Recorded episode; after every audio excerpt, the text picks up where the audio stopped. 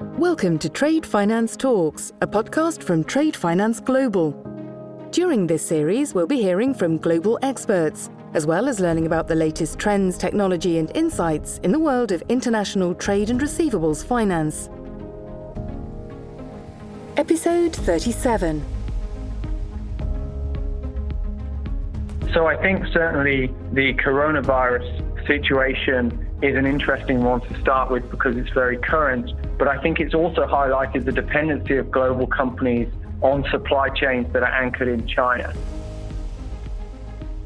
I'm Dipesh Patel, editor at Trade Finance Global. Welcome to Trade Finance Talks. Today's podcast is all about Asian trade flows and their expected growth, which is predicted to be between around 4 to 9% in the next six years. Asia produces, trades, and consumes over two thirds of major commodities, and the region is on track to top half of global GDP and 40% of the world's consumption by 2040. But it doesn't go without its problems. 900 billion of the 1.5 trillion US dollar trade finance gap stems from underfinanced businesses in Asia. Yet promising developments around regional free trade agreements and the delivery of innovative technology born out of APAC is undeniable. Today, I'm joined by Michael Walker, Head of Working Capital Finance at Finastra, and Balbir Rathod, Senior Manager Consulting at Cognizant, joining us from Singapore, discussing the goods, the bads, and the ugly of Asia's working capital finance landscape from three lenses trade, regulation, and technology. Michael Balbir, thank you very much for joining me on Trade Finance Talks. So, 30 second elevator pitch from each of you. Who are you? Where are you from? And what do you do? Balbir, over to you to start. Thanks, Dipesh. I'm Balbir. I'm working with Cognizant as Senior Manager Consulting with 15 plus years of experience covering payments, cash management, trade, and compliance. Predominantly in my role, we advise banks and financial institutions around business transformations, technology, and the digital worlds. Hi everyone, my name is Michael Walker. I'm head of working capital finance for the Asia Pacific region at Finastra. So I'm responsible for everything trade and supply chain finance across this huge, huge region. I've just relocated from London a few months ago, so I'm definitely enjoying the weather. And thank you very much for having me on, Dipesh. Yes, it's uh, it's close to one degrees here in, in London at the moment. So 2019 was quite the year for receivables and supply chain finance, particularly in APAC.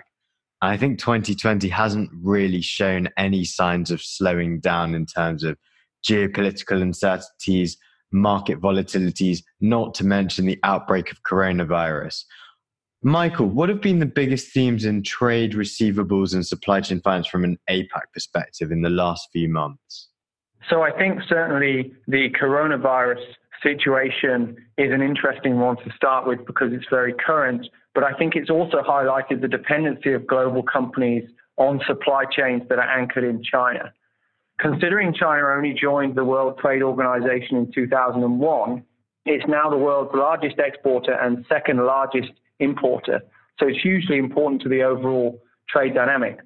This situation itself has highlighted that dependency and potentially shows the lack of flexibility in being able to redirect flows and orders. So certainly that's been one of the big themes of the last few months.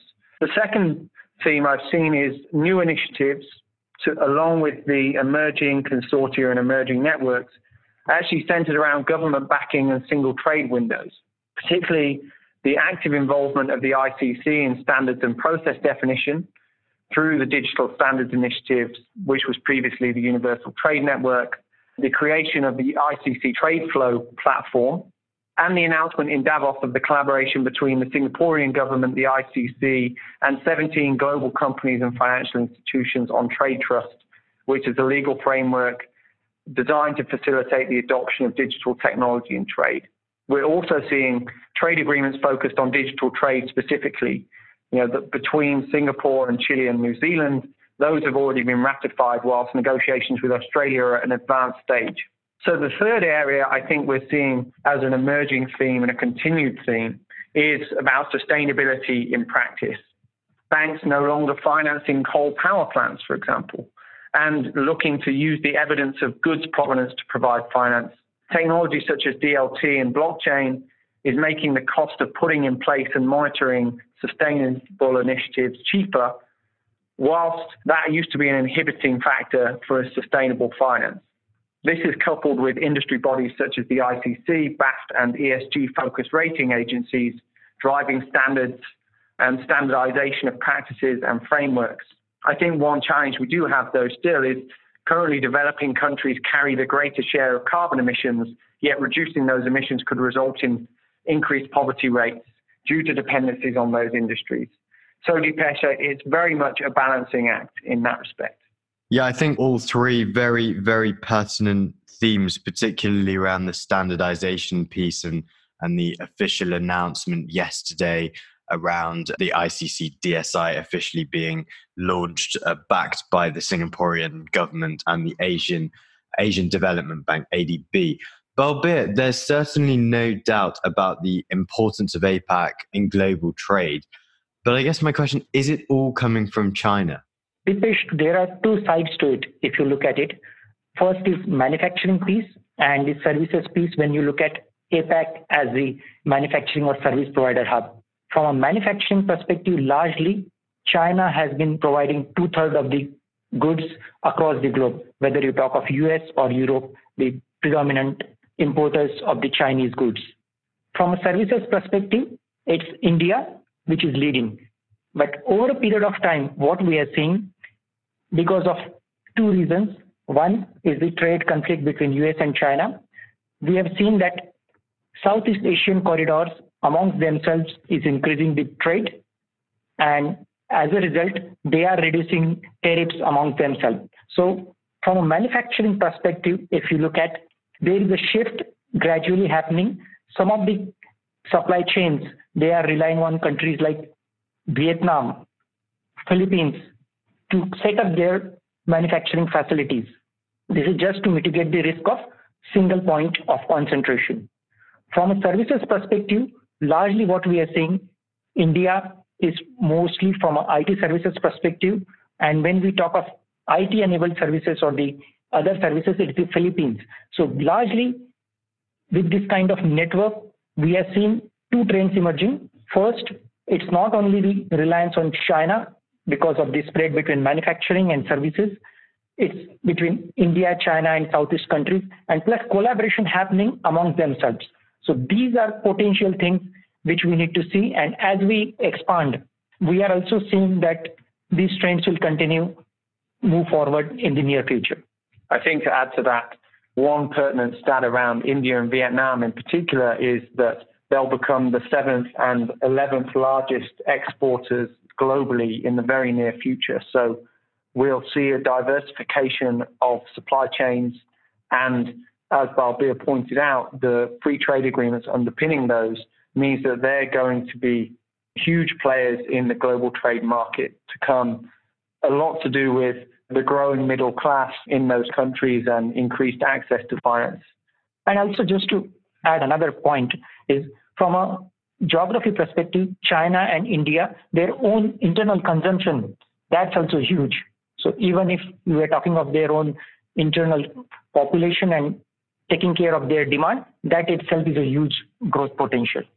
Thank you. Thank you very much, both. And, and I guess that diversification of supply chains beyond China into other states, Vietnam, the Philippines, etc., is, is extremely important to consider when we talk about new financing arrangements. And actually, I was at the FCI annual meeting in Ho Chi Minh City last year, and exactly the same themes were, were being discussed around Vietnam's importance as an, as an export market moving forward. So let's talk about the financing requirements. What are corporates starting to ask for from their banks, in your opinion, when it comes to trade and supply chain finance requirements? And are the banks delivering on this? And Michael, I'll ask you to take the lead on this question.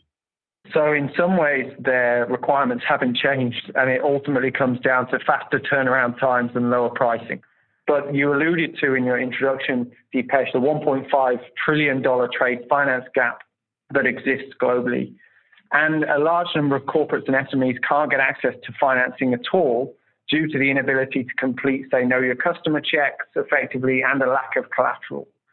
In general, we're also seeing that corporates are asking for financing earlier in the life cycle of their trading relationships and being able to secure their supply chain through financing the long tail or supporting deeper tier financing. And this is where we've seen in particular fintech collaborations and the greater availability of data coming into play. So the likes of the collaboration between Standard Chartered and LinkLogis in China to provide deep tier financing as one. So certainly faster turnaround times, lower pricing, and access to finance generally, as well as earlier in the supply chain. I think the other area we're seeing corporates asking for from their banks is consolidated platforms across both traditional trade and supply chain finance, what we call working capital finance effectively. You know, the maturity of their counterparty relationships and the country they're doing business with will drive which product they use. And ultimately, they want a single view of their liquidity and to be able to manage their business in a consolidated way, even if they're doing business with multiple banks. And I think ultimately, what they'll want to do is maintain the flexibility to harness multiple challenges or multiple channels and initiatives for transactions depending on the sector, region, and product in play.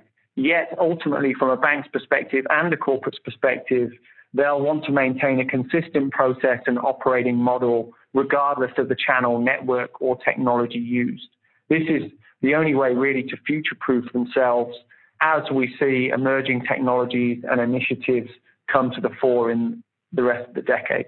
Thanks, Michael. And I think that single point of view for cash management, treasury needs, liquidity management, etc., is also important when we take a regulatory view on this. And, and regulatory challenges, as we know, continue to eat away at bank margins. It's a trend we're seeing all over the world. And financiers are also preparing for challenges to capital allocation through Basel, the upcoming Basel IV rules, as well as increasingly complex KYC and AML requirements.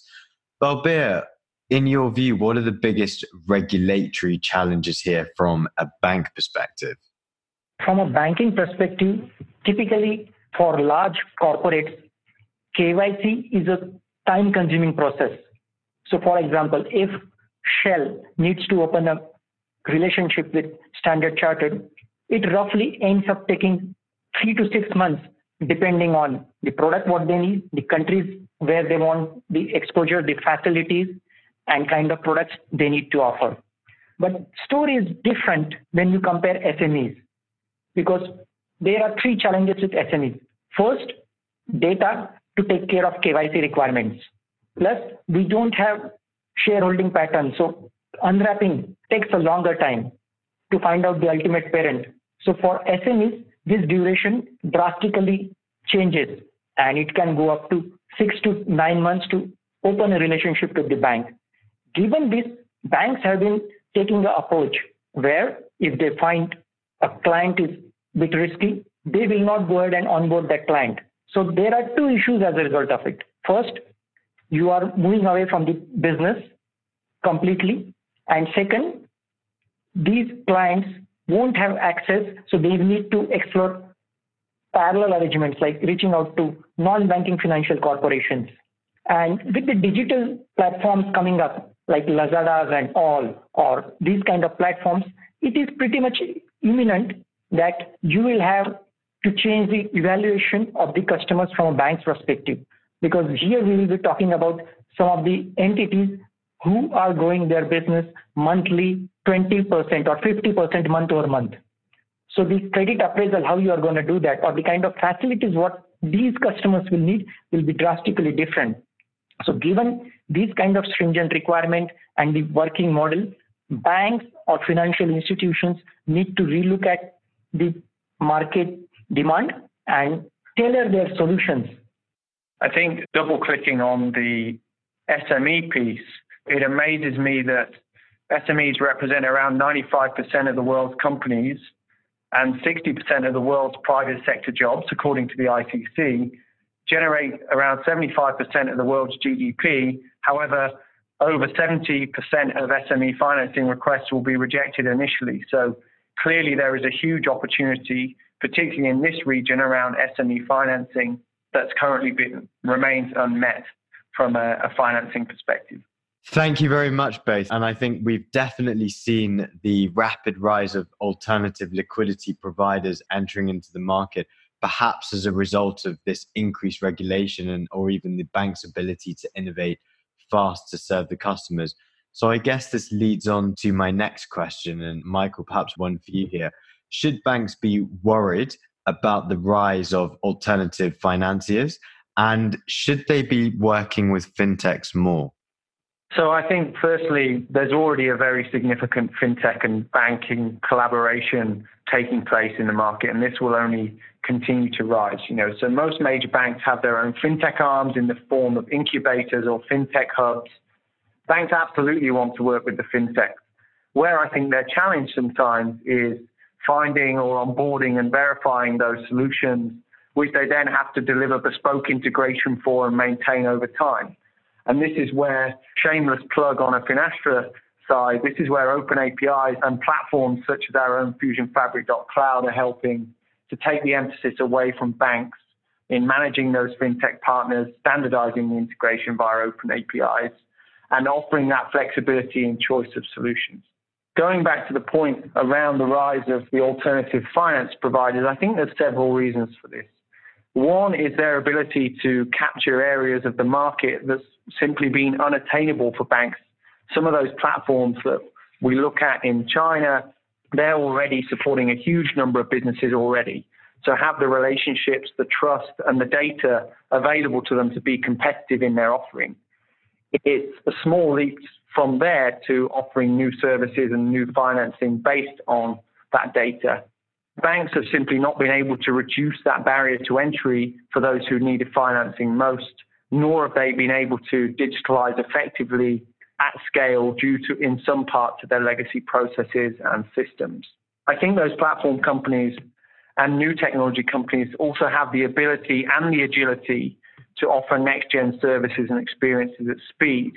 I think if you look at the experience we get from our retail lives versus our professional lives, as a good example, if we look at the experience we get from Amazon or Google or I get through my iPhone, that is not the experience I associate with my bank from a retail perspective. It's certainly not the experience I would have within a corporate bank today more often than not.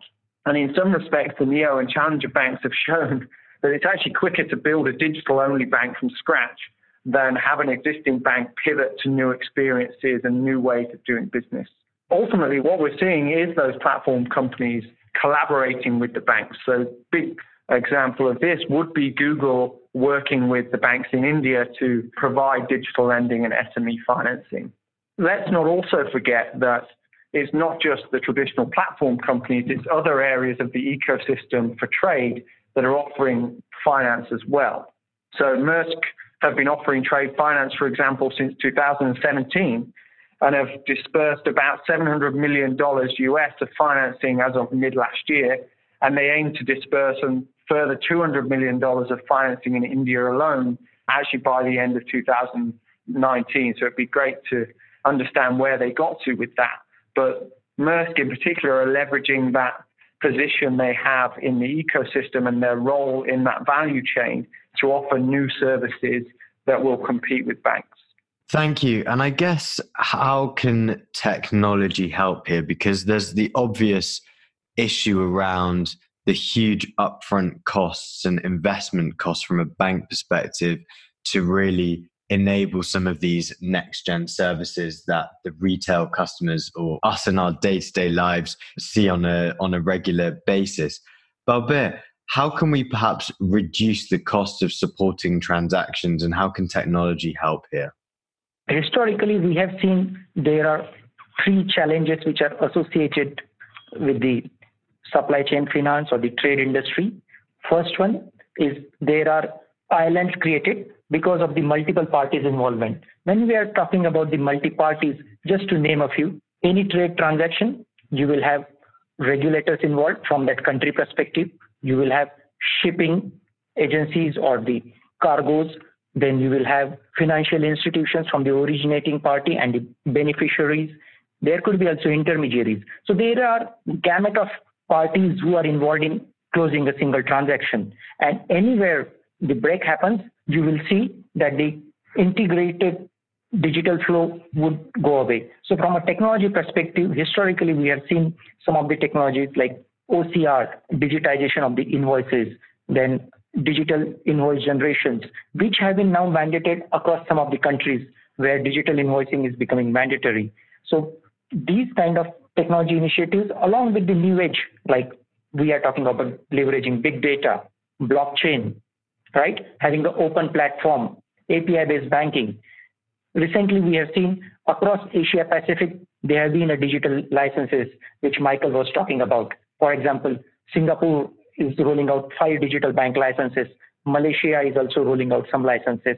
So given that it's not only that technology is an enabler industry to offer services, now technology is coming to the forefront and as a result of that, some new product offerings would be needed and even the dynamics are changing. So there are no more silos which are taking care of one industry. There are horizontals or big giants like Amazon who need end-to-end services and they offer anything under the sun, that kind of offerings we are looking at. So I guess as a bank looking to build on its current trade technologies, perhaps reinvent some of its legacy architecture, the banks need to think about a future proofed solution that allows them to grow and allows them to add new offerings on top of what they can already offer. And, and as we know in trade finance, there's a big cross sell piece in terms of different product offerings, et cetera, et cetera, and being able to really tailor needs. So as a bank looking to implement trade technologies in their in their back office operations, what are the features that they should be looking at in terms of finding products and finding agile technologies to best serve their corporate customers? Michael. So, again, I think there's several things that banks can do to ease the adoption of new technologies into their trade and supply chain finance operations. So, one thing they should be doing is looking for flexibility and the ease of integration and ongoing maintenance. This market is still very dynamic, it's very volatile, it's changing rapidly. So they need the ability to adapt to those changing market conditions and demands. Digitization is ultimately nothing new in, in trade finance. The challenge has always been around adoption and interoperability, which created you know, what we now term as digital islands. We need to be looking at problems holistically, so hopefully we don't just create new digital islands with new technologies. The challenge banks often face, I think, is that they're held back by inflexible systems and can't really offer new products and services at speed in a cost effective way. Invariably, this can leave them at risk of losing relevance to their corporate clients and ultimately losing business to alternative finance providers that we've talked about or traditional competitors as well. I think also banks should look to effectively prioritize. You know, despite predictions that blockchain could increase global trade volumes by 1.1 trillion dollars by 2026. You know, blockchain is sexy, right? It's not a word that's often used in the same phrase as trade and supply chain finance. Granted, you know, Finastra are huge advocates of distributed ledger technology, but it's not necessarily the panacea, and certainly not in the short to medium term. You know, we're going to be living in this hybrid world of paper, digitized and digitalized for the foreseeable future because new business paradigms and new technologies take time to be adopted. This is where the likes of OCR and RPA technologies really can be integrated for quick wins from a bank's perspective because we know that 60% of costing relation to trade finance transactions is purely to do with compliance and checking of physical documents. And that is a use case that is ripe for disruption when it comes to you know, rapidly maturing OCR and RPA technologies. I think one element that's often overlooked as well, Dipesh, is the people issue, right? Is we focus on technology and to a lesser extent, although as critically regulations and the need for standards around digital trade and interoperability, but ultimately there's still going to be people in this business. And it's widely acknowledged that there's an upcoming trade finance gap from a talent perspective, and we're not necessarily getting the number of people we need coming into the industry to fill that gap. And it's something I'm, I'm hugely passionate about. You know, trade finance is a business that can require a huge amount of experience that builds over time. And we need to solve issues in the industry holistically, covering both the growing talent gap and the use of new technologies and practices. There will still be lots of situations where situational and subjective decisions are required, and there's no replacement for the human brain and experience in that respect. The other point to touch on is around the lack of global digital standards and laws. You know, some countries at the moment aren't currently receptive to electronic originals and require negotiable documents to have a wet signature, for example. So we need to drive change at several levels in some ways, actually, technology is the easy part. It's having the legal framework and standards to ensure parties can collaborate in a sustainable way with trust as an inherent requirement for any initiative that has proved challenging so far. Thank you very much, Michael. So, I guess to end on this note, and I want to pose a question to both of you, which is a, a fairly difficult question given that we've seen in just six weeks huge changes, sweeping changes which have affected the global economy. But uh, for both of you, what are the most exciting opportunities coming out of APAC's trade and supply chain finance scene, in your opinion, in the medium to longer term future? So perhaps looking forward to the next decade. Dipesh is Balbir here.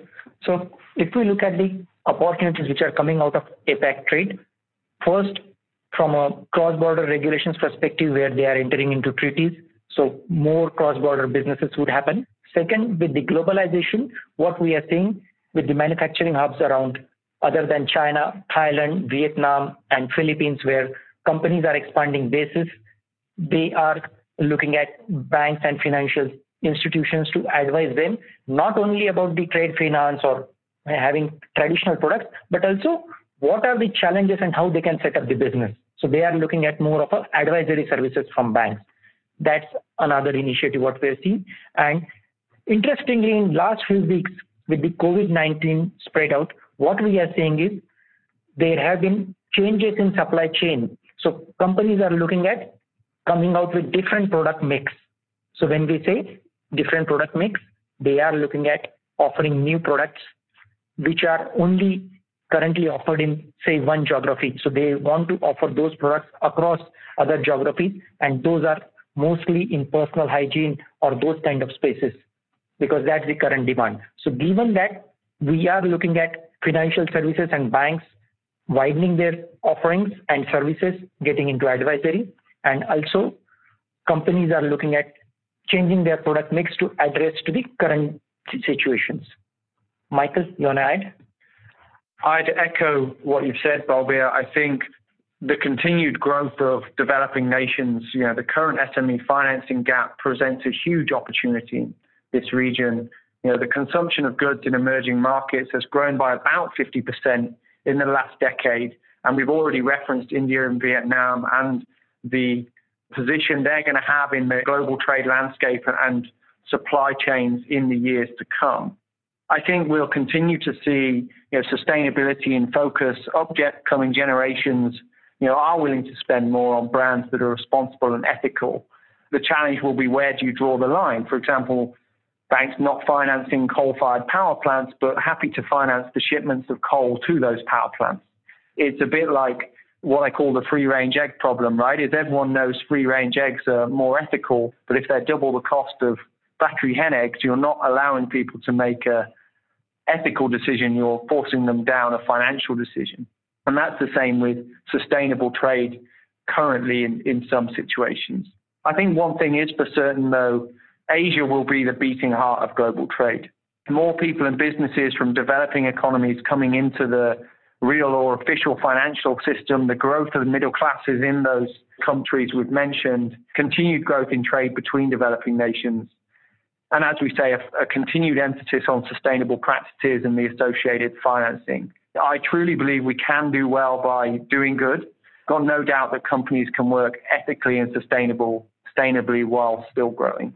Michael Balbir, thank you very much for sharing your thoughts on some of the opportunities and challenges around trade and supply chain finance in APAC. And I think I'll just summarize with I think there are, there are three key themes that I saw throughout this podcast. First of all, the diversification of supply chains outside of Asia, given the huge development of emerging and developing economies. And I think we really will see those new economies dominating markets in the very near future.